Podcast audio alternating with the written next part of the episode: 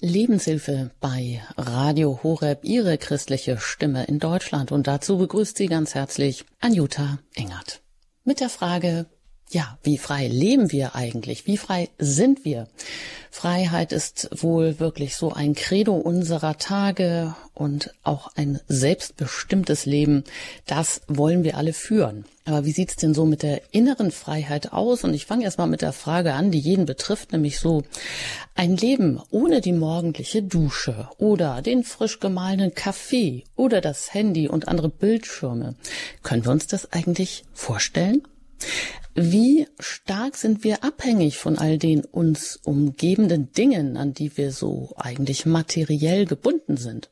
Ja, und viel wichtiger sind vielleicht noch die emotionalen und die sozialen Bindungen an Menschen, an den Partner, an die Familie und die Kinder oder, wenn es das alles nicht gibt, familiäre Bindungen oder auch die nicht gewollt sind, dann sind wir doch genauso lebensnotwendig auf Menschen angewiesen, auf Kontakte, auf Zuwendung, auf Anerkennung. Ja, und dennoch scheint das Streben nach Freiheit heute allein glücklich zu machen.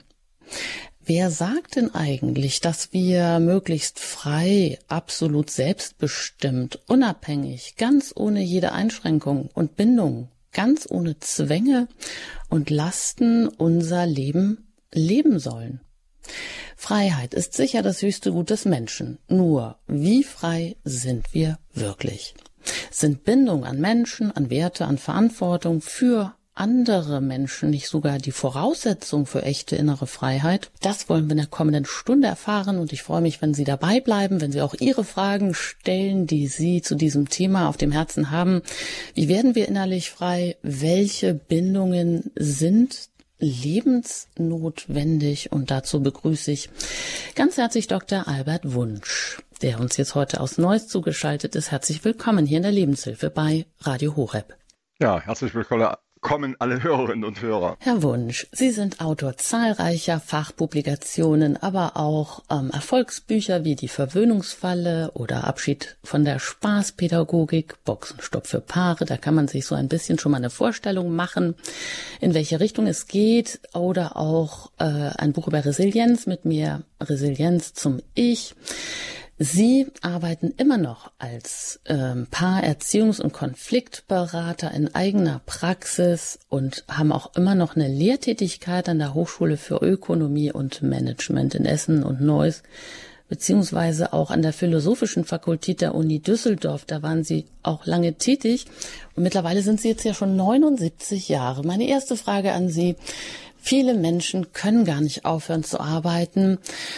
Und da sagt man ja manchmal, ja, ist das jetzt eine freie Entscheidung oder ist es eigentlich ein Zwang? Geht's nicht ohne? Wie würden Sie selber das bei sich sehen zwischen Freiheit und Bindung? Welcher Stellenwert hat die Arbeit für Sie? Da haben Sie aber eine tolle Frage zu Beginn gestellt. Das muss ich einfach erstmal sagen. Ja, die Freiheit, nachdem man in die Vorrente oder Pension geht, ist in unserer Gesellschaft wesentlich geringer, als wir das meinen. Die einen leben in einem Umfeld, wo alle sagen, jetzt kannst du ja endlich mal für dich was tun, was das heißt, weiß keiner so ganz genau, auf keinen Fall mehr berufstätig sein und so weiter. Und dann besteht die Freiheit darin, sich morgen zwischen Kaufhausbesuch, Bauhausbesuch, Wälzen von Prospekten für Kreuzfahrten zu bewegen, weil es tut sich ja nicht mehr viel, wenn nicht irgendein soziales Engagement existiert, wenn nicht eine große Familie existiert, wo man sich noch einbringt und so weiter. Das heißt, selbst die Wahl, oder die, ja, die Wahl, die Entscheidung, anschließend nach der Verrentung oder Pensionierung beruflich aktiv oder nicht aktiv zu sein, ist gar nicht so frei, wie wir meinen, sondern die wird massiv durchs Umfeld geprägt. Und ich kann sagen, als ich irgendwann in einem Radiobeitrag hörte, dass der Nobelpreis für Physik vergeben wurde, das war, glaube ich, vor vier oder fünf Jahren, wo ich das durch Zufall im Radio hörte. Und der älteste Nobelpreisträger ging also an drei Professoren. Der älteste war vierundneunzig, der andere war sechsundachtzig und einer war neunundsiebzig. Und alle waren noch in der Lehre tätig und machten jeden Tag ihre Tätigkeit. Da habe ich gesagt, das ist doch irgendwie ein Modell. Da kann man doch sehen, dass Menschen nicht nach Jahreszahlen irgendwo einkategorisierbar sind, sondern nach dem, was sie erbringen. Und wer einen Nobelpreis in diesem Alter noch äh, erbringt oder daran beteiligt ist, der hat ja unabhängig davon, dass er eine sinnvolle Tätigkeit gefunden hat, auch einen unwahrscheinlichen Beitrag für die Gesellschaft erbracht. Also selbst so eine ganz einfache Entscheidung ist gar nicht so frei, wie wir das oft meinen, weil dann eben die einen sagen, mach es doch und die anderen sagen, mach es nein.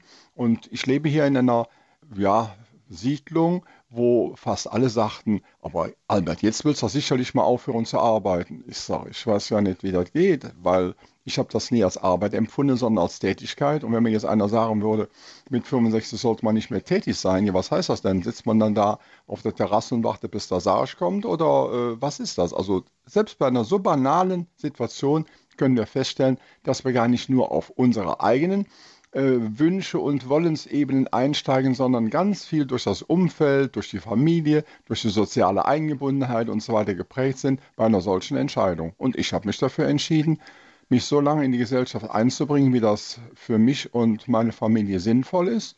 Ja, und damit lebe ich wesentlich aktiver als viele meiner Nachbarn und einige kommen jetzt schon und sagen, hätte ich ja vielleicht doch mal früher ein bisschen mehr machen sollen, weil ich werde ja dafür nichts mehr gefordert. Und als ich zuletzt mal von A nach B gefahren bin und mich dreimal verfahren habe, habe ich gedacht, ganz bekannte Strecke, was passiert hier? Ganz bekannte Strecke, was passiert da? Habe ich jetzt nicht ganz verstanden, aber... Der hat sich verfahren. Ach so. Auf einer ganz bekannten Strecke mehrfach verfahren und dann hat er sich gefragt, was ist denn los mit dir? Ja, und dann kam dann die Überlegung, ja, mhm. wenig gefordert, wenig, wenig Hirnzellenschmalz und, und, und, und. Okay, Herr Wunsch, ja, da kommt auf jeden Fall schon durch ganz viel auch ähm, sinnvolle Tätigkeiten oder was Sie gesagt haben, was offensichtlich dazu gehört, dass ein Mensch zufrieden und glücklich ist, dass er etwas Sinnvolles tut.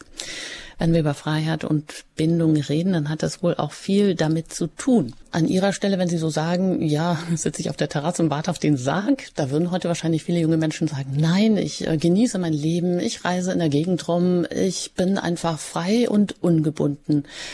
Ja, ist das so? Ist das immer so? Sie haben ja jetzt auch viel mit Studenten, mit jungen Menschen zu tun.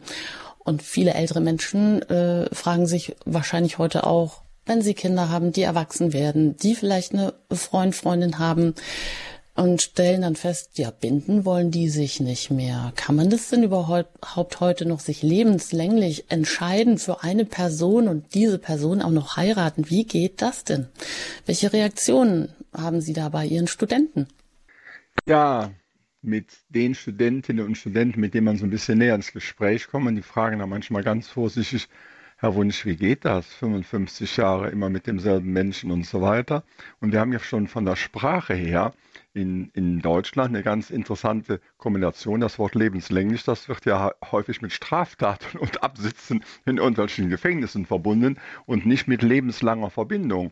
Und wenn einer ein Auto kaufen würde und der äh, Verkäufer würde sagen, übrigens, das äh, ist lebenslänglich für Sie verfügbar. Da ist ein lebenslängliches äh, Paket für Inspektionen drin, da ist eine lebenslängliche Garantie für irgendwelche Sachen drin, dann würden die es sofort kaufen. Das heißt, das Wort lebenslänglich ist in unserer Gesellschaft irgendwie negativ äh, konnotiert und von daher äh, zucken die zusammen. Sie sehen natürlich auch, wie, wie un... Äh, ja, wie unorganisiert ihr eigenes Leben ist, wo also wenig Kontinuität da ist. Die lebenslange Entscheidung trifft, glaube ich, niemand. Und wenn mich häufig jemand gefragt hat, wie das bei mir war, ich habe nicht gesagt, ich will mit meiner Frau lebenslang zusammenbleiben, sondern ich habe, wir haben gesagt, wir wollen das Leben, solange es irgend möglich ist, aktiv miteinander teilen. Das ist ein wesentlich anderer Ansatz als so eine reine zeitliche Aussage. Da war der Schwerpunkt auf der Aktivität des Teilenwollens. Und wenn uns einer gesagt hätte, wir wollen damit mit verschiedenen Schwierigkeiten umgehen, oder weiß ich nicht. Also irgendwie haben wir eine Reihe von Voraussetzungen, da wir schon eine Reihe von Schwierigkeiten hinter uns haben. Also können wir auch mit einer gewissen Gelassenheit auf andere Dinge zugehen. Und äh, ja, so wächst man dann in Sachen rein. Und wenn ich dann die jungen Leute frage, wie frei sie sich denn fühlen, dann sagen die in der ersten Stufe komplett frei. Und in der zweiten frage ich dann, wissenschaftliche Ebene, wie gehen Sie mit einem anderen Denkansatz um, den ich Ihnen heute bringen würde? Nehmen Sie den gerne auf oder, äh, ja, äh, da muss ich dann mal sehen. Ich kann den Studierenden Denkansätze bringen, die sie dreimal weiterbringen würden, als sie im Augenblick sich verhalten, aber dann kommt auf einmal, das weiß ich aber nicht, und dann stecken sie in ihren eigenen Mustern drin und können die nicht abgeben und aufgeben. Und wenn ich so eine ganz praktische Sache mal mit ihrer Frage sage, wie frei sind sie denn eigentlich mit dem Einsatz ihres Smartphones? Ja, also, ja, natürlich ganz frei, kann ich ja so, so entscheiden. Also dann entscheiden sie doch mal frei, heute das Ding in die Ecke zu legen und bis zum Abend nicht hinzuschauen. Ähm, ja, also... Äh, Also das könnte ich theoretisch schon, aber ich möchte es einfach nicht, weil ich äh, äh, das Ding ja nutzen möchte. Ja, das können Sie es theoretisch oder können Sie das praktisch? Wenn Sie es praktisch, äh, theoretisch können, können Sie es ja eigentlich auch praktisch mal umsetzen. Ja, Herr Wunsch, dann haben Sie vielleicht doch einen Schwachpunkt erwischt. Ja, und dann merkt man, dass wir alle massiv in unserer Freiheit begrenzt sind. Und ich habe auch mal zuletzt eine Untersuchung gelesen, dass mehr als die Hälfte der Menschen, die morgens in eine Bäckerei reingeht und sich da irgendwelche Sachen kauft, die man nicht braucht, also für die Funde nicht braucht, weil die morgens gefrühstückt haben, dann sind die gefragt worden, war das jetzt eine bewusste Entscheidung, um zehn Uhr nochmal ein Brötchen zu kaufen oder nochmal ein Teilchen zu kaufen oder irgendwie was oder nochmal was zu essen? Ja, ja, sicher. Und dann hat man tiefer geforscht und hat festgestellt, die Nase hat die Entscheidung getroffen, denn der Duft aus den Stadtbäckereien, der manchmal von irgendwelchen Duftmaschinen nach draußen gepustet wird und die Menschen denken, dass die Backstube irgendwie in Aktion, der Duft hat die Nase erwischt, die Nase hat dem Körper gesagt, wäre eigentlich toll, wenn du jetzt was kriegen würdest, und der Mensch ist in dem Laden drin, ohne bewusst die Entscheidung getroffen zu haben. Das hat Bauch entschieden, das Bauch unserer Urhirn, das haben irgendwelche Organe entschieden, aber ich in Freiheit, denn ich in Freiheit würde eigentlich sagen, wieso, ich habe um acht Uhr gefrühstückt, vor zwölf, ein Uhr gibt es nichts und ist doch, dann brauche ich mir nachher keine Gedanken machen, wie ich im Fitnessstudio die überflüssigen Funde runterkriege. Also die Freiheit, die wir meinen, dass wir sie haben, haben wir viel, viel geringer, und von daher ist es eine wichtige, wichtiger Impuls, mich, sich mit dieser Frage zu beschäftigen, und dann passt das Wort Bindung natürlich auch von, von der deutschen Sprache wiederum eher nicht so gut. Auf der anderen Seite haben wir äh, äh, Begrifflichkeiten, wo das Wort Bindung unwahrscheinlich hoch gewertet wird und wo wir sagen, ja sicher, das muss doch ganz klar so sein. Und dann merken wir auf einmal, wie wir in Zwiespalt geraten. Einmal Bindung positiv, einmal Bindung negativ. Mhm. Eine wichtige Frage, über die wir heute sprechen, denn wir wollen eigentlich nicht fremdbestimmt sein. Und wir merken das, wo, wo wir überall Abhängigkeiten haben, unter denen wir leiden, ob das Emotionen sind, ob das irgendwelche Dinge sind, die von außen un, an uns herankommen, Reize, denen wir dann erliegen. Und eigentlich müssen wir vielleicht feststellen, mit dem selbstbestimmten Leben ist es irgendwie weit her. Dazu brauchen wir einige Voraussetzungen. Welche das sind, das wollen wir heute hier besprechen in der Lebenshilfe. Bindung und Freiheit, ein Lob auf die Selbstbegrenzung mit Doktor Albert Wunsch. Er ist immer noch tätig als Paarerziehungs- und Konfliktberater und auch mit einer Lehrtätigkeit an der Hochschule in Essen und Neuss. Und wenn Sie mögen, dann können Sie auch gerne hier in der Sendung direkt anrufen, mit Ihren Fragen sich an Herrn Wunsch wenden unter der null acht neun, fünf eins sieben, null null acht, null null acht. Das ist die Hörernummer, unter der Sie uns jetzt erreichen. Also, was ist denn nun meine innere Freiheit? Wie komme ich denn eigentlich zu dieser inneren Freiheit? Sie sagen, das ist so eine Abhängigkeit zwischen Bindung und Freiheit. Wir sind eben oft gar nicht frei, aber wir wollen uns, viele junge Menschen vor allem, wollen sich nicht festlegen. Sie wollen sich alle Möglichkeiten immer offen halten. Aber alle Möglichkeiten offen lassen. Ist das eigentlich Freiheit oder ist das nur, ist das überhaupt ein Leben? Wird es nicht dann erst wirklich, wenn ich mich für eine Möglichkeit entschieden habe und die lebe ich dann auch? Ist das nicht immer nur ein in der Schwebe sein? Massiv. Also einmal gibt es einen saloppen Spruch, da hat, glaube ich, mal ein Radiosender erfunden, wer rundherum offen ist, kann nicht ganz dicht sein. Äh, da merkt man also, dieses Phänomen, ich möchte nach allen Seiten offen sein, geht gar nicht. Und ich habe es heute Morgen überlegt, äh, wenn ein bewusster Weintrinker, ein bewusster Biertrinker in die Gaststätte reingeht und würde sagen, also heute möchte ich mal so offen allen äh, Produkten sein. Also ich fände es schön, wenn Sie mir eine Mischung aus allen Weinen, die Sie haben, in mein Glas reingeben würden, weil also dann habe ich wenigstens die Freiheit, mal alles auf einmal kennenzulernen, oder der Biertrinker dann für sein. Kein Mensch, der halbwegs Biertrinker, Weintrinker ist, würde auf die Idee kommen, alles zu nehmen, aber wir glauben, dass wenn wir alles hätten, hätten wir mehr. Außerdem ja, da Ein verdorbener Magen wird nicht sofort entstehen, aber es ist komplett daneben. Und wenn ich jetzt die Urlaubsreise sehe, da sagen sie im Frühjahr, ja, ich kann mich nicht festlegen, weil ich schon nicht weiß, wo ich hin möchte. Ja, wenn ich an die See möchte, dann kann ich ja nicht in die Alpen fahren, ja, abgesehen von Alpenseen. Äh, wenn ich dahin, dann, na, ja, und dann sage ich, ja, und wie lange wollen Sie jetzt im Schwebezustand bleiben? Bis im Oktober. Und dann sagen sie, oh, äh, jetzt es gibt so noch so ein paar kleine Angebote für, die, äh, für den Rest der Welt. Immer wenn ich mich entscheide, ist damit gleichzeitig eine Auswahl verbunden. Und dann ist nicht die Aufgabe zu schauen während der ganzen Zeit, was ich denn hätte machen können, wenn ich das nicht gewählt hätte, sondern ist die Aufgabe, das Optimum aus dem rauszukriegen, was ich gewählt habe. Das ist bei Menschen so, das ist bei einer Reise genauso. Und wenn ich mich dann nach viel hin und her für eine Städtereise entschieden habe und in jeder Stadt denke, Mensch, wenn du jetzt oben auf der Alm liegen würdest, wäre viel schöner, dann würde keinesfalls dieser Urlaub ein angenehmer sein. Dann entscheidet er sich nachher für die Almurlaub, weil er sagt, da hast du so oft dran gedacht und stellt dann fest, in dem Jahr andere Mentalität, anderes Wetter. Ich glaube, eine Städtereise wäre doch besser gewesen oder eine Seereise. Oder. Das heißt also, dieses immer offen sein ist letztlich eine Voraus- oder offen sein wollen, angeblich offen sein wollen, ist die beste Voraussetzung und die günstigste Voraussetzung, einen Ausschnitt zu bekommen, und den auch nur als Ausschnitt aufnehmen zu können. Also man denkt dann dauernd an das andere und hat dann das, was man hat, als Möglichkeit gar nicht.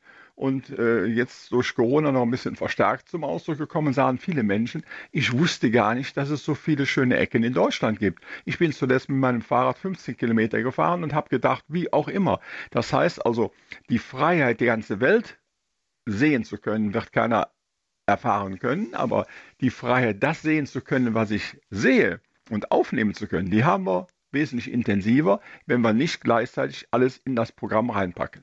Das sagt Doktor Albert Wunsch, er ist ähm, Paarerziehungs- und Konfliktberater und mit ihm bin ich heute hier verbunden in der Lebenshilfe bei Radio Horeb. Wir sprechen über Bindung und Freiheit.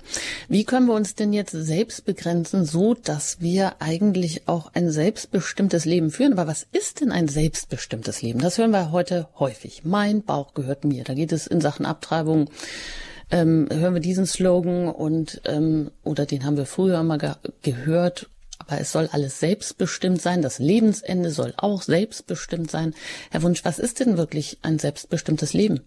Ja, wenn das Selbst, also mein Ich, in eine gewisse Ruhe kommt und ich dann aus dieser Ruhe heraus bestimmte Dinge zulasse oder auch nicht. Und Selbstbestimmung im Sinne von, ich rufe jemand an, der gibt mir die Tablette, die ist genauso wenig selbstbestimmt wie der andere, der gar nichts tut und einfach dahin döst und irgendwann tot ist. Die Selbstbestimmung kommt zum Ausdruck, wie ich mich mit dem Tod beschäftige. Und ich habe gerade am Samstag in meiner sogenannten Lebenscoaching-Gruppe eine Erfahrung mit dem Tod gemacht. Die hat uns alle die Sprache verschlagen.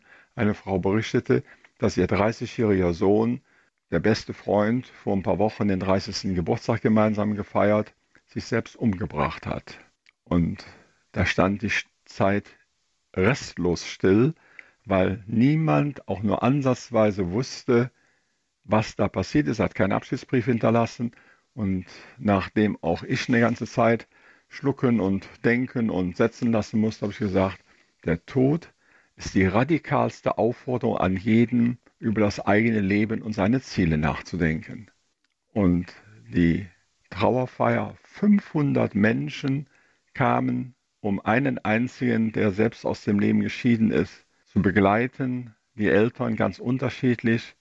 Und dann kommt nochmal eine Dimension rein, die ganz viele schon heute nicht mehr verstehen können. Die Trauerkarte war überschrieben mit, wortmäßig kriegst du nicht ganz hin, aber wir können nicht tiefer fallen als in die Hände Gottes. Und da stand darunter noch drei Sätze, gestern, heute und morgen. Und da kommt für mich von den Eltern oder von der Familie eine unwahrscheinliche Getragenheit zum Ausdruck, kein Schrei, kein Vorwurf und es wird auch niemand verstehen, weil er keinen Abschiedsbrief hinterlassen hat und das Selbstbestimmte, in Anführungszeichen, setzt da ein, dass eine Familie es in Getragenheit trägt, zulässt, den Schmerz zulässt, die Schreie zulassen, aber auch die Botschaft ernst nehmen, jeden Tag neu mit sich in die Auseinandersetzung zu geben, was gibt meinem Leben Sinn und was trägt mein Leben. Von daher können wir fast das Ende oder die, die Zielsetzung unseres Lebens nur vom Ende her definieren und anordnen. Und eine Reihe von Menschen, die mit achtzig oder neunzig im Altenheim sind und keinen Menschen mehr haben, der zu ihnen kommt, in keiner Verbindung stehen, keine Bindungen im Leben eingegangen sind, von da auf keine Bindungen und Verbindungen im Alter zurückgreifen können. Das sind unwahrscheinlich arme, einsame Menschen und häufig haben sie mir oder auch anderen gesagt, wenn ich das Leben nochmal leben könnte, dann hätte ich Kinder, dann hätte ich jetzt wenigstens die Chance, dass sich einer um mich kümmert, dass ich auf Menschen zurückgreifen kann, die mir sehr nahe stehen. Und so habe ich nichts. Aber ich hatte damals aus der angeblichen Freiheit, die darauf bezogen war, jeden Tag mein Leben so leben zu können, wie ich will. Ich brauche mich nicht um Pampers-Einkauf kümmern, ich brauche mich nicht um Zahlen in die Kinder kümmern, ich brauche mich nicht um Stress von pubertierenden äh, Kindern kümmern. Ich kann jeden Tag frei leben, wie diese angebliche Freiheit in dieser Phase zu einer Wahnsinnsleere und Unfreiheit im Alter führte. Und nicht nur erst im ganz späten Alter, sondern mit sechzig, siebzig fängt die Phase an, wo dann die einen Kontakte zu ihren Kindern haben, die anderen nicht. Also da wird so richtig deutlich, wie äh, Freiheit verstanden wird oft als in jedem Moment das tun, was ich will, wobei das Wollen eben meistens durch jede Menge Außenfaktoren begrenzt ist, ob es der Duft in der äh, Bäckerei ist oder äh, die äh, Verhaltensweisen meiner Freundinnen. Und wenn mir eine junge äh, Studentin sagt, äh, ähm, ja, ich entscheide mich modemäßig ganz frei und habe vorher gesehen, dass sie die Jeans mit den kaputtgeschnittenen Beinen hat. Dann sagten sie, meinen wirklich auch ihre Kleidung, die sie heute so anhaben, ist sie ganz frei? Ja, sicher ganz frei. Ich sage, wenn nicht jemand auf die Idee gekommen ist, ich kenne die Geschichte der kaputtgeschnittenen Jeans zum Beispiel oder durch Zufall, dann würden sie nie eine kaputtgeschnittene Jeans kaufen. Sie meinen, das wäre frei, es ist nicht frei. Und wenn jetzt alle möglichen Menschen mit Tattoos rumlaufen und sagen, das ist meine Freiheit, das ist nicht die Freiheit, es ist das Imitieren von anderen, weil man darauf denkt oder daraufhin denkt, irgendwie ein Stückchen Individualität zu haben. Und ich sage mal, wenn ich Individualität habe, dann brauchst du mir nicht mehr außen so stark auf die Haut oder sonst was bringen zu lassen oder durch Mode. Das heißt, ich müsste viel mehr herausspüren, was ist mir wichtig, was gibt meinem Leben Sinn, welche Bedeutung haben die anderen Menschen, denn ich bin ein soziales Wesen. Also gibt mir das Sinn, was auch anderen Sinn macht.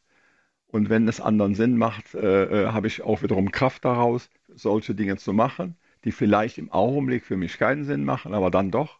Ja, mein Buch mit mir selbst zum stabilen Ich setzt sich unwahrscheinlich intensiv mit dieser Frage auseinander und auf dem Hintergrund eigene Erfahrungen mit Methode, oder jetzt auch nochmal das, was ich jetzt hier am Samstag gehört habe, äh, wird ein wesentlich größeres Feeling, oder entsteht immer noch bei mir ein größeres Feeling zu dem, was Leben ausmacht und was Leben ist, und auf keinesfalls dieser Freiheitsschrei, der schon zum Teil in Unfreiheit entsteht, weil wenn die anderen schreien, ich will Freiheit, meint man da mitzumachen. Und jeder vergisst, wenn er die Freiheit ruft, dass die Freiheit nur dann leben kann oder lebendig sein kann, wenn sie in Verantwortung vor den Mitmenschen und für die Christenmenschen in Verantwortung vor Gott und den Mitmenschen gelebt wird. Denn sonst kann jede subjektive Freiheit zur ganz schnellen Unfreiheit werden. Das kennen wir. Ich rauche in einer Ecke, wo man nicht rauchen darf und alle anderen sind beeinträchtigt. Ich, ich lebe meine Freiheit. Ich äh, drehe mein Radioüberweis auf. Ich lebe meine Freiheit. Nein, die Freiheit kann nur überhaupt vom Ansatz her fruchtbar sein, wenn sie immer in Respekt vor der möglichen Freiheitsbegrenzung des anderen gelebt wird. Und dazu brauche ich eine große Selbstverantwortung, eine Selbstbeherrschung, eine Selbstdisziplin. Alles Begriffe, die wir nicht so ganz gerne mehr hören. Aber es ist nicht einfach, wenn der Bauch oder wer auch immer ruft, gehen die Bäckerei, dann vom Kopf zu sagen, wieso, warum, weshalb. Machst einen Schritt schneller, damit du aus der Gefahrenzone raus bist und dann ist gut. Also, angeblich, also... Ja. Wunsch. Ja.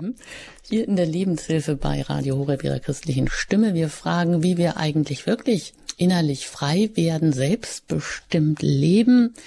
Und dazu gehört ganz viel Selbstverantwortung, Selbstbeherrschung, Selbstdisziplin.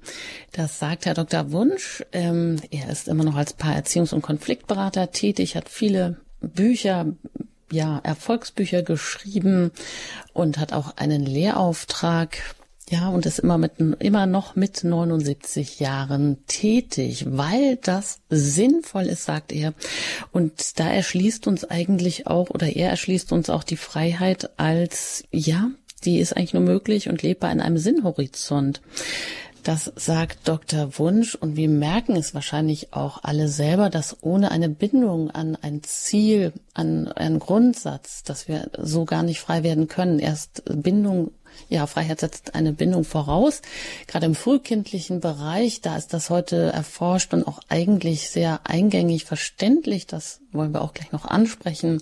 Vorab darf ich Sie aber auch einladen. Mit Ihren Fragen dürfen Sie gerne sich hier beteiligen bei uns in der Sendung, in der Lebenshilfe hier bei Radio Horeb. Sie erreichen uns unter der null acht neun fünf eins sieben null null acht null. null acht. Und das hat bereits Frau Beimann getan, die ich jetzt begrüßen darf aus Bad Münhausen, wenn ich das hier richtig sehe und ausspreche. Ich grüße Sie hier in der Sendung. Hallo, Frau Beimann. Ja, guten Morgen, Doktor Wunsch.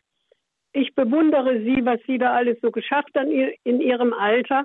Und da habe ich gedacht, eh, das habe ich ja auch gemacht. Ich habe mit dreiundsechzig habe ich angefangen, christliche Psychologie zu studieren. Das war sehr mühsam, ich hatte kein Abitur und nichts, aber ich hatte so viel Hilfe zwischendurch, es war unglaublich. Und ich habe das dann auch ausgestanden, durchgestanden, und das nächste war, ich musste den Heilpraktiker für Psychotherapie machen, um, um irgendwo anerkannt zu werden.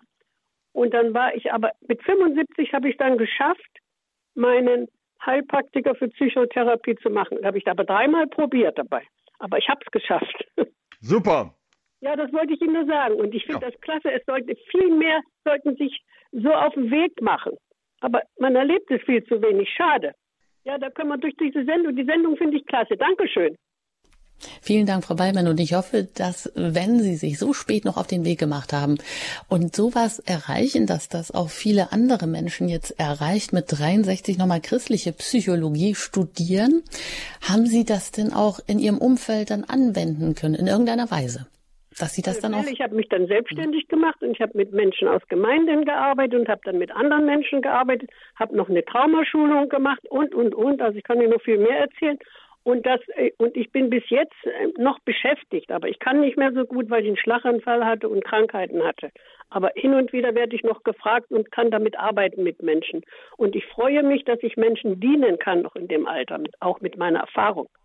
Wahnsinn. Alle Achtung, Frau Beimann, und ein herzliches Dankeschön, dass Sie das hier uns mit auf den Weg geben und allen anderen, die jetzt zuhören, auch. Wie sinnvoll sowas ist, wenn man da noch seiner eigenen Berufung nachspürt und sich so einbringen kann. Alles Gute Ihnen. Nach ja, danke, gerne. Auf Wiederhören. Wiederhören. Ja, wunderbar. So kann es gehen, und so können wir auch ein, ja, ein sinnvolles, ein selbstbestimmtes, ein viel freieres Leben führen, als wir das vielleicht manchmal so tun. Weiter geht's jetzt hier mit der nächsten Hörerin, und da bin ich in, in Schwarzer Main verbunden mit Frau Schlicker. Ich grüße Sie hier. Hallo, ja, guten Morgen. Guten Morgen, da ist Frau Schlicker. Und zwar möchte ich dazu sagen, zum selbstbestimmten Leben. Also ich bin jetzt äh, eineinhalb Jahre... Äh, mit sechsundsechzig nochmal umgezogen in eine kleine Eigentumswohnung von Neustadt an der Eich nach Schwarzer Main. Und ich hatte am Anfang ähm, dieses Jahres ganz große Probleme, mich hier einzuleben und alles. Ich dachte, es geht leichter, aber es war sehr schwierig. Aber im Moment bin ich auf dem Weg und ich lasse mich vom Heiligen Geist führen. Und ich muss so sagen, ich habe am ersten sechsten dreiundzwanzig eine Neugeburt im Heiligen Geist erlebt. Und es war wunderbar schön, weil das war zwei Jahre nach dem Tod meiner Mama. Die Trauer ist vorbei. Und ich darf was Neues anfangen. Und für mich ist so, dass ich jetzt im Moment äh, eine Schulung mache für Alltagsbegleiter, für dementkranke ältere Menschen. Und es ist für mich sowas von spannend und so interessant. Und ich freue mich schon riesig. Und ich darf meine Tante stückweise begleiten als Dement. Und ich habe es früher gemacht in der Hospizbegleitung. Und es ist für mich einfach wunderschön. Und ich weiß, es geht weiter. Ich habe jetzt dann heuer im November noch eine Seelsorgeschulung vor mir und freue mich riesig, weil ich die dann wahrscheinlich auch gebrauchen kann. Und so habe ich mein Leben selbst bestimmt, aber nicht ich bestimme mein Leben selbst, sondern der Heilige Geist sagt mir immer wieder, was Sache ist. Auch trotz aller Lebendigkeit, trotz allem, ja, was man so macht, auch immer wieder für sich selber zu sorgen und zur Ruhe zu kommen.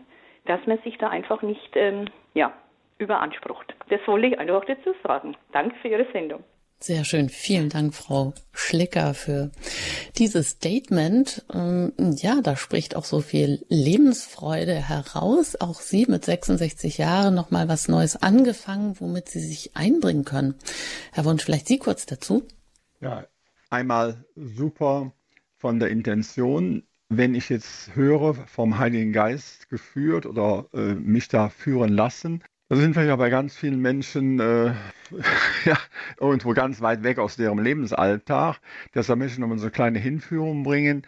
Ähm, sich vom Heiligen Geist leiten lassen, setzt ja voraus, den eigenen Verstand und das eigene Wollen und, und Streben mal ein Stückchen nach hinten zu schieben, um überhaupt die, das Gespür zu bekommen, was denn sonst noch möglich wäre.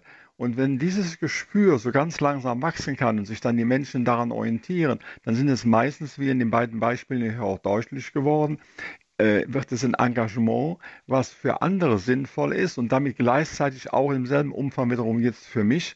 Und wenn ich dann noch höre von der, äh, von der Palliativbegleiterin zur Demenzbegleiterin, also praktisch nochmal eine Verschiebung in, im Sinne von Erschwernis, gleichzeitig aber auch von unwahrscheinlichem Reichtum. Ein Gedanken an alle, die mit demenzkranken Menschen zu tun haben, der mir auch mal selbst äh, sehr geholfen hat. Das Herz kennt keine Demenz. Das heißt, die Demenz wird in, in bestimmten Fakten deutlich, in bestimmten Handlungen deutlich, aber vom Empfinden her können wir den Menschen immer noch sehr nah sein und von daher eine unwahrscheinlich tolle Tätigkeit, eine Tätigkeit, die nicht den anderen nur hilft, sondern mir gleichzeitig auch immer wiederum bei meinem Leben hilft, die Entscheidungen zu treffen, die gut für mich sind und die nicht angeblich gut für mich sind. Toller Beitrag, schön. Ja, vielen Dank. Das Herz kennt keine Demenz. Ich denke, das ist jetzt auch ein Satz, den man ganz gut mitnehmen kann und woran man merkt, wie viel man Menschen vielleicht in Demenz auch über Berührung, über Emotionen, über Singen, über Vorlesen, über Zuwendung, über Nähe noch bringen kann und ähm, ein gemeinsames und sinnvolles und nicht ein einsames, sondern ein gelingendes Miteinander ähm, ja leben kann. Weiter geht's mit Frau Strecker. Da bin ich jetzt verbunden mit ihr aus Freiburg. Ich grüße Sie hier in der Lebenshilfe. Hallo. Ja, jetzt wir sind gespannt auf das, was Sie zu sagen haben. Bin ich mit Herrn Wunsch verbunden? Ja, auch. Direkt auf Sendung. Ja, guten Morgen, guten Morgen, Herr Wunsch. Hier spricht Frau Strecker aus Freiburg. Ich höre immer sehr gern, wenn Sie auf Sendung sind. Ich bin also auch sehr alt. Ich bin äh, siebenundachtzig Jahre alt jetzt und für noch fünfundzwanzig Jahre in Rente. Laufen kann ich nicht mehr so gut. Kopf funktioniert noch perfekt. Danke, da bin ich im lieben Gott dankbar. Aber ich führe einen Haushalt. Außer auf, Leitenste- auf Leitersteigern kann ich nicht mehr, aber sonst kochen, putzen, kochen. Meine Tochter wohnt bei mir, die ist berufstätig, meine Enkelin kommt von der Schule nach Hause, die Oma ist da, es gibt was Gutes zu essen. Nächstes Jahr macht sie Abitur, ja, ich denke dann, ja, ändert sie einiges, aber ich mache das mit Freude und Hingabe und bin also rundum zufrieden. Und das mit meiner, dann lebe ich mit einer, seit sieben Jahren lebe ich mit einer, wie heißt, hochgradigen Aortenklappenstenose, die ist zum Stillstand gekommen. Danke, lieber Gott, kann ich da nur sagen. Und äh, ja, ich bin zufrieden, dass ich das alles noch machen kann. Und es erfüllt mich und macht mich glücklich. Und die Devise heißt, alt ist nicht die Zahl der Jahre. Alt sind auch nicht, machen auch nicht graue Haare. Alt ist, wer den Mut verliert und sich für nichts mehr interessiert. So. Sehr schön. Alt ist, wer den Mut verliert und sich für nichts mehr interessiert. Das gibt uns Frau Strecker mit auf den Weg. Das ist mein Beitrag und ja, das habe ich nicht selbst gemacht. Das ist mir geschenkt worden von oben. Vielen Dank, Frau Strecker, und vor allem auch für ein Plädoyer, ja, dass Sie so die Seele von einem Zuhause sind, dass Sie für Ihre Tochter und für Ihre Enkeltochter einfach da sind, dass da jemand ist, der sich um ein schönes Zuhause kümmert, der ein Essen kocht, der ein Ohr hat, der einfach ähm, einen empfängt und diese Werte, dass das so, dass Sie das einfach glücklich macht, obwohl das heute in unserer Gesellschaft, ich würde mal sagen, auch nicht hoch im Kurs steht, leider. Herr Wunsch. Vielleicht Sie noch dazu. Ja, äh, was Sie gleichzeitig auch machen, Frau Strecker, was Sie vielleicht gar nicht so im Blick haben, Sie geben ein Lebensdenk- Modell, ein Empfindungsmodell an ihre Enkeltochter weiter. Und sie haben dieser bald achtzehnjährigen Abiturientin eine Lebensmitgift schon jetzt gegeben, die durch Wärme, Güte zurückgenommen sein und Engagement geprägt ist, die dieses Mädel, egal wie schräg eventuell die ein oder andere Situation sein mag, in die sie mal reinkommt, durch ungute Rahmenbedingungen, durch massive Herausforderungen, das wird in ihr bleiben und das wird da sein. Ich habe gerade in meinem Umfeld erlebt, wo Menschen gestorben sind, wo die Enkelgeneration eine so starke Beziehung zur Großelterngeneration hatte, wo man sich fragte, boah, wie kann das sein? Und andererseits natürlich dann auch gleichzeitig die Aussage kommt, ja, und damit ist gleichzeitig was für Zukunft geschaffen worden. Und wenn man mit siebenundachtzig Jahren feststellen kann, was man für die nachfolgende Generation, für die Zukunft getan hat, ist das auch nochmal, ja, ein, eine unwahrscheinlich schöne eigene Erfahrung, die auch wiederum das eigene Ableben nachher einfacher macht. Ein herzliches Dankeschön an Sie alle und äh, ja, vielleicht äh, haben Sie jetzt auch gerade hier eingeschaltet, Radio Horeb, Ihre christliche Stimme. Vielleicht mögen Sie auch was sagen zu einem selbstbestimmten Leben. Welche Rolle spielt die Freiheit, welche die Bindung, wie ist es auch mit dieser äh, Religion? Religio heißt ja auch Rückbindung an Gott und es heißt ja auch, dass Christus uns zur äh, Freiheit befreit. Also nochmal, das muss man vielleicht nochmal näher erklären, aber viele Menschen, die den Glauben finden, finden ja auch zu einer richtigen inneren Freiheit, weil sie sich eben, genau, weil sie sich gebunden haben. Ja, wenn Sie Fragen haben, können Sie gerne hier anrufen. Auch wenn Sie von außerhalb von Deutschland anrufen, dann wählen Sie zuerst die null null vier neun und dann die acht neun fünf eins sieben null null acht null null acht, unsere Hörernummer, unter der Sie uns jetzt hier direkt in der Sendung noch erreichen. Und gleich geht es weiter auch mit der Frage nochmal, wo wird uns das vielleicht besonders deutlich, dass die Bindung die Freiheit erst ermöglicht in der frühkindlichen Bindung? Das möchte ich auch noch mal kurz ansprechen. Nach der Musik geht es dann hier weiter mit Doktor Albert Wunsch. Er ist Paarerziehungs- und Konfliktberater aus Neuss, mit neunundsiebzig Jahren immer noch sinnvoll tätig in all seinen Bereichen, als Autor, als Hochschuldozent mit Studenten, und kann uns hier viele gute Dinge mit auf den Weg geben.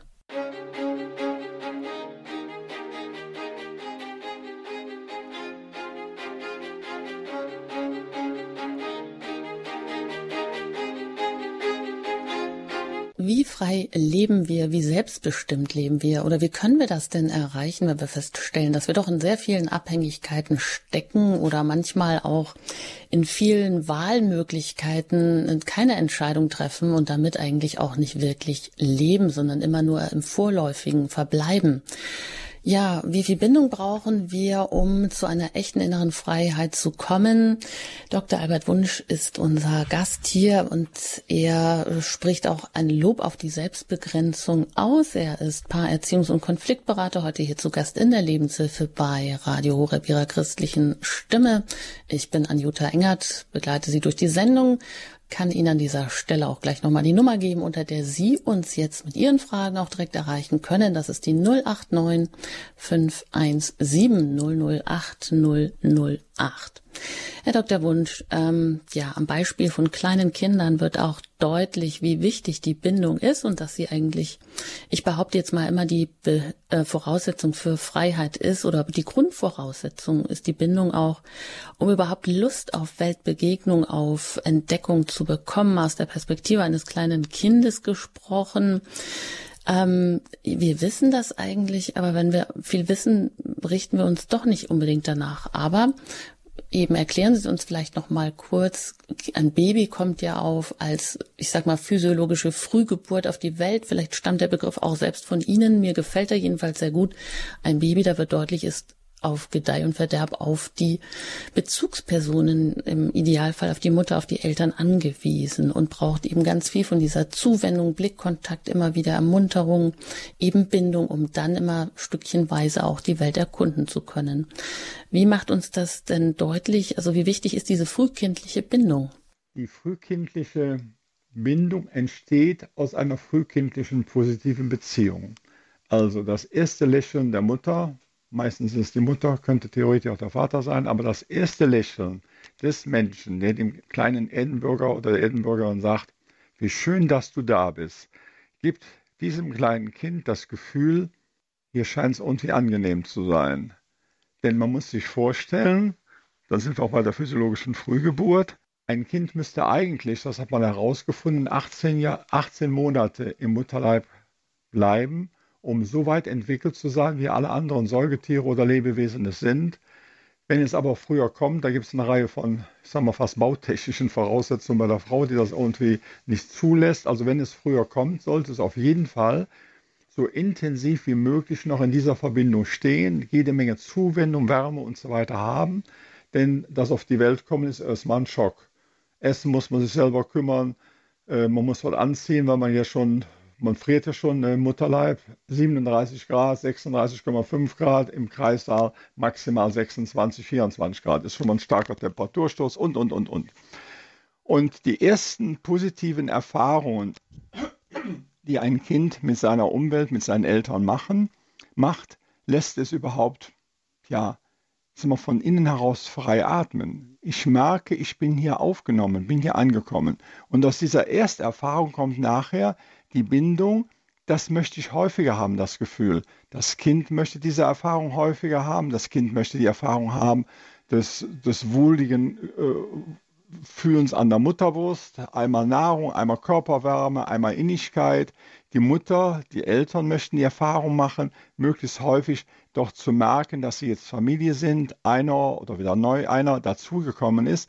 Und aus dieser Urerfahrung der, ja, der Beziehung, des Beziehungsaufbaus wächst nachher für so ein Kind, oh, ich habe hier irgendwie eine, so eine Art emotionale Sicherheitsleine. Oder man könnte auch sagen, ich habe hier noch so eine emotionale Nabelschnur. Die Nabelschnur ist zwar gekappt, aber so habe ich wenigstens noch eine emotionale Nabelschnur. Und Eltern habe ich schon mal häufiger gesagt, wenn sie das Bild der Nabelschnur als der Teilentbindung betrachten, dann würde es also heißen können, dass bei jedem Geburtstag nicht dass die Lebensgröße, also mit dem Zentimetermaß gemessen wird, sondern mit dem Kind gemeinsam und am Anfang die Eltern intensiver überlegt wird, wie viel denn von der Nabelschnur gekappt ist, von der emotionalen, denn mit achtzehn oder spätestens einundzwanzig sollte sie ganz gekappt sein. Also wie stark hat sich mein Kind entwickelt?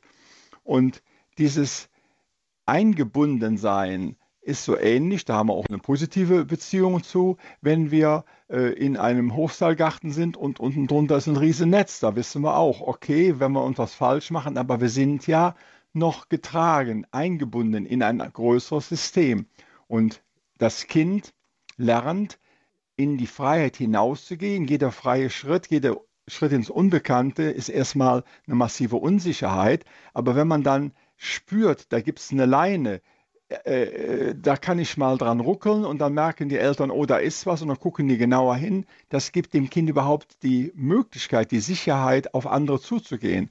Das heißt, es gibt eine Verbindung zwischen Bindungsintensität und Lernintensität, Bindungsintensität und Bildungsintensität. Also, dass sich überhaupt was anderes bildet, ich auf andere zugehe, setzt voraus, dass ich gut eingebunden bin, sonst macht das keiner. Der einsame Mensch, der geht kaum aus dem Haus heraus, weil er ja denkt, da draußen ist eine böse Welt, aber in dem Augenblick, wo er dann Verbindungen zu Menschen hat, am besten wie eben in dem Fall ein äh, Altersbegleiter, ein Demenzbegleiter, Begleiterin und so weiter, dann kann ich dann doch rausgehen. Also das Verbundensein mit einem anderen Menschen ist dann praktisch die Voraussetzung, um überhaupt bestimmte Dinge machen zu können. Und wir kennen das aus den Alpen. Kein äh, ja, sag mal, Flachland-Tiroler käme auf die Idee, äh, in äh, die Hochalpen reinzugehen, einen Klettersteig zu machen, wenn er nicht einen Bergführer dabei hätte und in der Verbindung zwischen Bergführer, manchmal auch angeseilt an ihn, muss man sich vorstellen, angeseilt an ihn oder angeseilt an irgendwelche Halter, da gibt es mir dann Halt.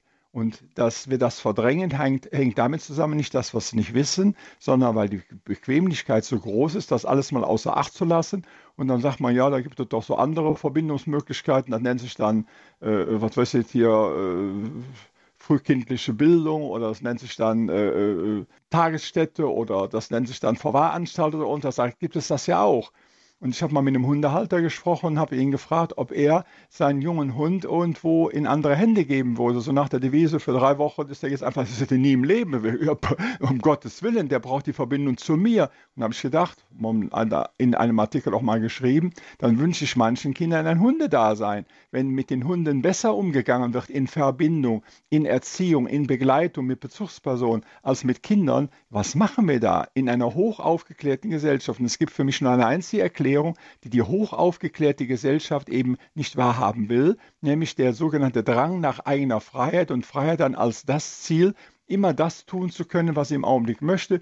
Und das kann dann alles Mögliche sein, aber das Kind hat da eben, äh, weil es keine Stimme hat und weil es nicht sagt, ich brauche das, ähm, äh, ja, schlechte Karten. Wenn ich einen schlechten Bergführer gewählt habe und der sagt dann, ach, klepp da mal alleine rauf, ich trinke mir unten eine Flasche Bier oder ich habe noch einen, äh, meinen sechzehnjährigen Sohn, der kennt die Strecke auch ein bisschen, dann gehst du auch mit dem hoch, der wirst sagen, äh, wo, wo, wo bin ich hier? Ich, ich habe dich gebucht. Und mit dir, mit der Sicherheit von dir, durch das Leben zu gehen, diesen Berg raufzuklettern. Aber mit Kindern scheinen wir alle möglichen Experimente eingehen zu können. Die Hauptsache ist, sie hilft mir im Augenblick.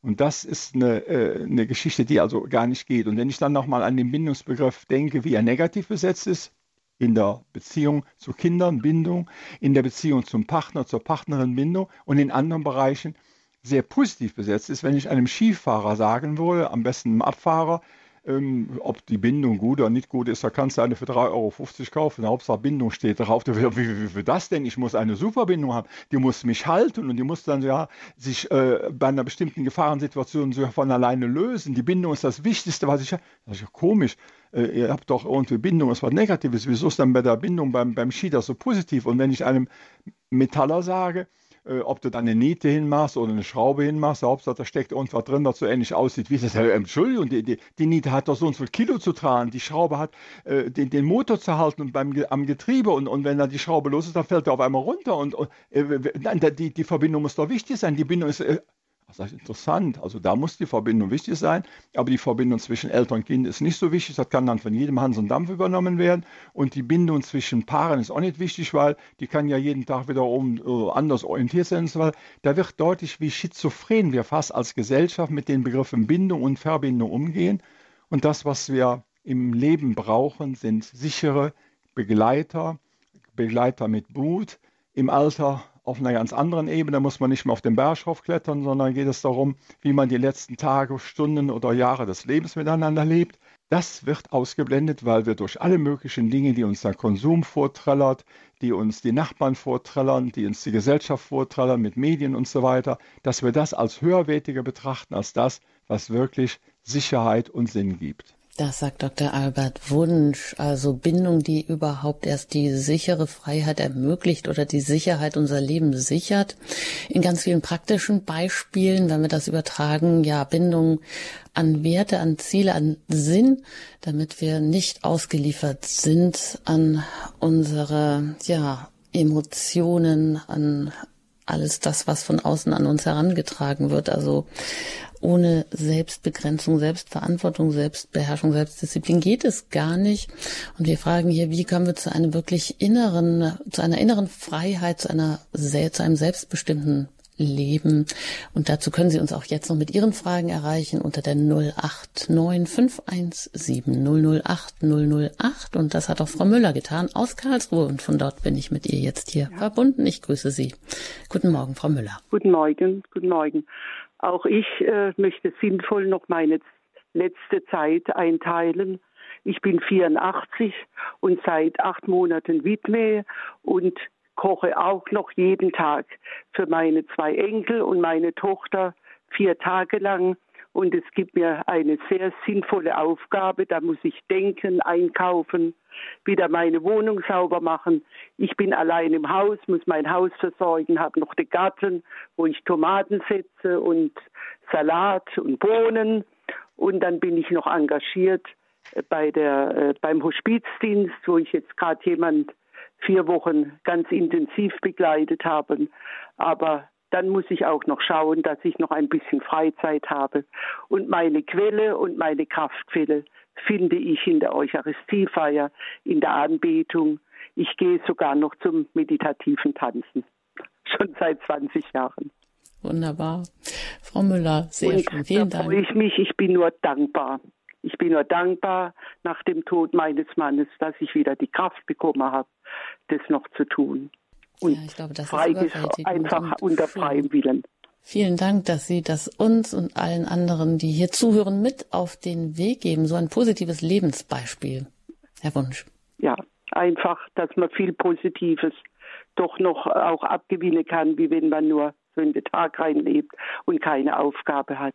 Da ertappe ich mich selber auch als, denke ich, wenn ich das nicht zu tun hätte, ich wollte nicht mehr was zu essen richten, ich hätte keine Lust für das oder für jenes. Mhm, vielen Dank. Ja, und das mit vierundachtzig Jahren. Alles Gute Ihnen, Frau Müller, und ein herzliches Dankeschön. Herr Wunsch, Sie kurz noch dazu? Ja, das wird nochmal deutlich, dass eine gewisse Außenanforderung für den Menschen da ist. Die Lethargie, dieses in den Tag hineinleben, ist natürlich äh, in der Moment, äh, in der Situation auch gerade nach dem Ableben eines Lebenspartners sehr nachvollziehbar, aber sie muss äh, sehr schnell überwunden werden, weil man sich sonst selber aufgibt und äh, auch in diesem Beispiel wiederum erneut Kraft kommt durch Geben und nicht durch Nehmen. Also in dem Augenblick, wo ich anderen Menschen was gebe, schaffe ich mir selber einen Rhythmus des Handelns, schaffe mir selber Erfolgserlebnisse, einmal Erfolgserlebnis, dass ich es überhaupt gemacht habe, ist ja auch schon ein Erfolg, aus dem Bett rauszukommen und so weiter, aber auch den Erfolg, den die anderen mir zurückmelden. Aber dafür muss man halt den inneren Schweinehund, der sagt, leb doch an den Tag rein, ist doch das Lusteste von der Welt und überhaupt und alles, den muss man überwinden, weil man genau weiß, dass es nicht so ist, aber der innere Schweinehund hat halt manchmal eine ganz schöne Macht über den Menschen und äh, wenn man sich dann nicht durch auch Trainingssituationen, das wäre vielleicht noch eine äh, Ecke, wo wir jetzt auch noch mal in der Sendung drauf eingehen können, wie kann ich mich selber ein bisschen trainieren, um diesen, diesem inneren Schweinehund nicht zu viel Macht zu geben oder wie gehe ich mit dem um? Da gibt es also äh, Hilfestellungen, wie man mit dem inneren Schweinehund umgehen kann und da wäre vielleicht noch mal eine eigene Pos- äh, Möglichkeit, aber vielleicht kommen noch andere Hörer. Ja, das stimmt, das ist in der Tat richtig. Da, sollte, da müssten wir noch mal, wirklich noch mal eine eigene Sendung aufmachen zum Umgang mit dem inneren Schweinehund oder eben ja. Diese Entscheidung zur Selbstbegrenzung, die schaffen wir ja oft gar nicht aus eigener Kraft. Und ja, da kommt dann der Glaube auch wieder in den Sinn. Paulus, der Apostel Paulus, der ja da auch immer sagt, ja, wir unterliegen immer noch dieser Knechtschaft ja. der durch die, durch das Gesetz, durch die, durch die Sünde, also oder durch unsere eigenen eben, ja, ähm, Begrenzungen, denen wir immer unterliegen und ja, oder unserer eigenen, die Disziplin, die wir eben nicht aufbringen.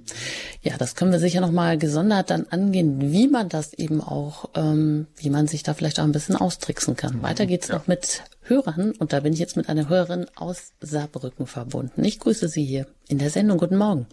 Guten Morgen. Ich wollte noch was äh, zu bedenken geben und zwar, ähm, also ich bin jetzt knapp sechzig und ähm, ich würde mich gerne, ich habe Zeit und würde mich gerne einbringen. Das Problem ist, ähm, durch meine frühe Bindungsstörung befinde ich mich immer wieder in emotionalen Missbrauchsumfeldern und äh, wo ich mich nicht gesehen fühle und auch meine, mein, das, was ich einzubringen habe, nicht wirklich gesehen wird. Und ähm, ich habe durch diese frühe Bindungsstörung halt ähm, eine Reisephobie entwickelt, dass ich leider nicht ähm, Autobahn, Zugfahren und so weiter tun kann, sodass ich irgendwo tragischerweise irgendwo an den Ort oder an, an, an einen bestimmten Umkreis gebunden bin und versuche mich da einzubringen und merke aber, dass ich so, wie die Menschen das dann ähm, von mir wollen, nicht kann. Und ähm, da drehe ich mich irgendwie im Kreis. Also ich habe äh, diese äh, Reisephobie schon versucht, mein Leben lang zu bearbeiten. Es hat nicht geklappt. Es wurden keine Konfrontationen gemacht, weil das leider öfters nur Privatkliniken gemacht haben, die ich nicht zahlen konnte. Ja, also das ist schon auch schwierig. Dann will man und es gehört, wollte ich nur noch mal sagen, auch dazu, dass man gesehen wird, dass Menschen bereit sind, auch mit einem ein Stück zu gehen, das auch was abzugeben. Und da sehe ich in meinem Umfeld wenig, ja, dass viele da verhungert sind oder ähm, einfach zu viel für sich brauchen, dass ich da gefühlt keinen Platz mehr finde.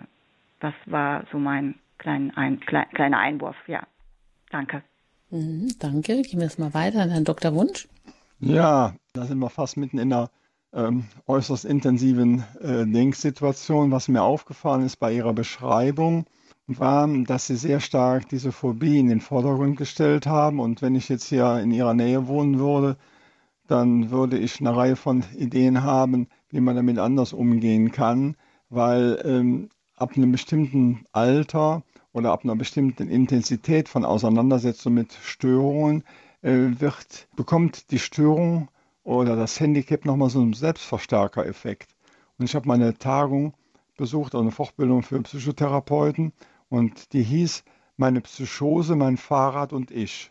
Und ich gesagt, das hört sich originell an, da nimmst du daran teil.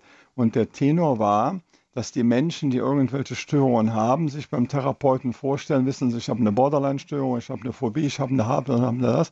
Und der Therapeut fragt immer, entschuldigen Sie, also ich hätte eigentlich mal gerne ein bisschen gewusst, wie Sie leben und wie Sie heißen und was Sie für Wünsche haben. Ja, ja, ich wollte aber nur erstmal sagen, ich habe eine Phobie, ich habe eine Störung, ich habe eine das und das und das. Entschuldigung, ich würde nochmal, ich bin mit Ihnen jetzt nicht in der Situation wie auf der ähm, ja, Chirurgie-Etage, wo der eine der Blinddarm ist, der andere ist der Magen und der dritte ist der kleine C. Ich möchte einfach ein bisschen von Ihnen erfahren. An diesem kleinen Beispiel, dem mir hängen geblieben ist im Kopf, ist mir deutlich geworden, dass wenn man die Störung, die Phobie zu stark in den Vordergrund hineinschiebt äh, und dagegen arbeiten will, man kein Stück weiterkommt, weil in dem Augenblick, wo ich gegen etwas arbeite, wird es immer mehr. Wer die Angst bekämpft, macht sie größer. Wer den Hund bekämpft, der vor ihm steht, macht ihn wütend. Also äh, da gehört eine andere Haltung zu. Heute kann es sein, dass ich so ein bisschen so, was weiß ich nicht, hier wieder äh, in meinem Umkreis Behinderter bin, aber auch vielleicht nicht. Und es kann sein, dass wenn Sie einen guten Freund, eine gute Freundin hätten und die würde sagen, äh, fährst mit mir gerade, was weiß ich hier, zum nächsten Aldi, da würden Sie sagen, ja, Aldi ist keine Reise, brauchst keine Phobie entwickeln, alles gut. Und dummerweise verfährt er sich ein bisschen, natürlich nicht äh, dummerweise, sondern äh, er verfährt sich ein bisschen gezielt. Und dann kommen Sie auf einmal zu einem Aldi, der zwanzig Kilometer weiter ist. Und dann würde er selbst sagen, oh, jetzt muss ich eine Phobie entwickeln. Jetzt bin ich ja zwanzig Kilometer weitergefahren. Das ist ja schon eine Reise. Nur mal, um in, ins Bild reinzukommen. Also ich habe den Eindruck, dass bei Ihnen auch noch einige Entwicklungsmöglichkeiten existieren. Und ansonsten, man kann sich halt leider das Umfeld nicht so zimmern, wie man es gerne haben möchte. Aber ich gehe fest davon aus, dass Sie in Ihrem Umfeld ohne Reisetätigkeit auf Menschen stoßen werden oder können, die genau das, was Sie können und was Sie mitfühlen können, was Sie einbringen können, auch einbringen. Ich denke nur an die Beispiele, die wir heute schon hatten hier. Demenzbegleitung, Palliativbegleitung, Krankenbesuchsdienst im Krankenhaus, Menschen, die auf der Station liegen, die Kinder haben, die aber in Hamburg und München leben. Die werden also nicht für, äh, was weiß ich hier, eine, eine relativ äh, kurze Sache, äh, sich in den Zug setzen, in lange Fahrten. Also es gibt jede Menge Menschen, die das, was sie können, auch brauchen können. Und seid als Ersatzoma, seid als, als, also zwei Impulse. Einmal ein bisschen anders mit der angeblichen Störung umgehen und zum Zweiten ja nochmal aktiv auf das Umfeld eingehen, um äh, das, was sie können, was sie einbringen können, was sie gerne machen, was ihnen gut von der Hand geht, im Umfeld auch zu machen. Und dann wird auf Dauer auch das andere noch manchmal schön anders von ihnen bewertet werden. Vielen Dank und alles Gute Ihnen dabei. Eine letzte Hörerin noch aus München, da bin ich mit Frau Nestle verbunden. Ich grüße Sie hier in der Sendung. Grüße Gott. Ja, zu diesem Thema, es ist mir einiges eingefallen. Also bei mir ist es auch so, ich bin als Baby schon abgelehnt worden, aber meine Mutter konnte keine Bindung haben, aber sie hat äh, war sehr religiös und ich habe dadurch äh, den Glauben oder von mir auch die Bindung zu Gott bekommen und das hat mir sehr viel geholfen. Mit siebenundachtzig Jahren hat sie mich erst annehmen können, aber was sie mir mitgegeben hat, das war der Glaube und der hat mir immer weitergeholfen. Dann bin ich Erzieherin geworden und konnte für die Kinder, die eben keine gute Erfahrung mit der Mutter hatten, da sein und war da für eine Ersatzmutter. Und es ist jetzt so, dass meine ehemaligen Kindergartenkinder, die jetzt dreißig, vierzig und fünfzig Jahre sind, immer noch äh, zu mir kommen. Jetzt war ich gestern wieder bei einer auf der Taufe von ihrem Kind oder zu den Hochzeiten werde ich eingeladen. Und die hatte also auch keine Bindung zu der Mutter so sehr. Und da bin ich sozusagen die Ersatzmutter. Dann bei mir im Haus wohnt ein Kind, das hat sich aufgenommen mit dem Jahr. Die kommt auch tagtäglich, da bin ich die Leihoma. Und dann habe ich einen dementen Mann bis zum Tod begleitet. Und da habe ich das so schlimm gefunden, dass man im Heim keine Selbstbestimmung mehr hat. Er war dement, aber er wusste, wann er auf die Toilette muss. Aber man hat ihn nicht mehr auf die Toilette gelassen, sondern er musste in die Windel machen. Und er durfte überhaupt, hat überhaupt keine Selbstbestimmung mehr gehabt. Man hat alles vorgeschrieben. Er hat, auch mit dem Essen war das Gleiche. Die Zähne sind kaputt gegangen, dann hat man ihm nur Brei gegeben und so weiter. Also ich bin ständig immer mit Leuten unterwegs und ich danke jetzt meiner Mutter im Grunde genommen im Nachhinein, dass sie mir den Glauben gegeben hat, weil das war für mich mehr, als man kriegen kann, dass ich dadurch so glücklich leben kann. Vielen Dank, Frau Nestle. Wunderbar für dieses, ja, auch gutes Abschlusswort, würde ich sagen. Heute jetzt zu unserem Thema Bindung und Freiheit, ein Lob auf die Selbstbegrenzung. Wie können wir wirklich innerlich frei und auch selbstbestimmt leben? Herr Doktor Wunsch, ja, was möchten Sie uns so noch ähm, am Abschluss, ja, vielleicht als wichtigen Satz, den wir uns oder etwas, was wir uns merken können, mit auf den Weg geben? Ja, das letzte Beispiel war ein super Beispiel, auch gerade nochmal mit Bezug zu dem vorigen Beispiel, weil darin deutlich wurde, dass der Mangel, den man selbst erfahren hat, nicht zum Beherrscher wurde, sondern dazu wurde, das, was ich selbst als Mangel erfahren habe, als Fülle an andere weiterzugeben. Also eine unwahrscheinlich tolle Wendung. Und wenn wir das, was wir selber als Mängel empfinden, ähm, an andere dann im umgekehrten Sinne so ungefähr als Spezialisten äh, de, äh, des Mangelsystems äh, oder für ein bestimmtes Mangelsystem an andere weitergeben, ja, dann hat der Mangel auch seinen großen Sinn bekommen. Und äh, äh, ja, ich finde, wir sind heute an eine ganze Reihe von Ecken rangekommen, wo deutlich wurde, dass die Freiheit auf keinen Fall darin besteht, alles immer gleichermaßen oder am besten noch gleichzeitig machen zu können, sondern die Freiheit darin besteht, eine, eine Wahl zu treffen und dann in dieser Wahl inhaltlich in Fülle und uns selbst, äh, äh, ja, in Selbstsein das leben zu können. Vielen Dank, das war Doktor Albert Wunsch, er ist Paar-, Erziehungs- und Konfliktberater, Autor vieler interessanter ähm, ja, Bestseller, Bücher auch. Sie können da auch gerne weiter bei uns auf der Homepage gucken, auch Kontakt bekommen, denn er ist ja noch in eigener Praxis tätig. Ich wünsche Ihnen alles Gute und gerne auch auf Wiederhören, Herr Doktor Wunsch. Wiederhören, alle liebe, alle Hörerinnen und Hörer. Ja, Sie können gerne bei uns weiter noch gucken, sich umtun im Programm unter horeb punkt org. Da finden Sie das Tagesprogramm und da finden Sie auch immer weitere Informationen über Referenten, über Themen, Tipps und auch Bücher, die hinterlegt sind.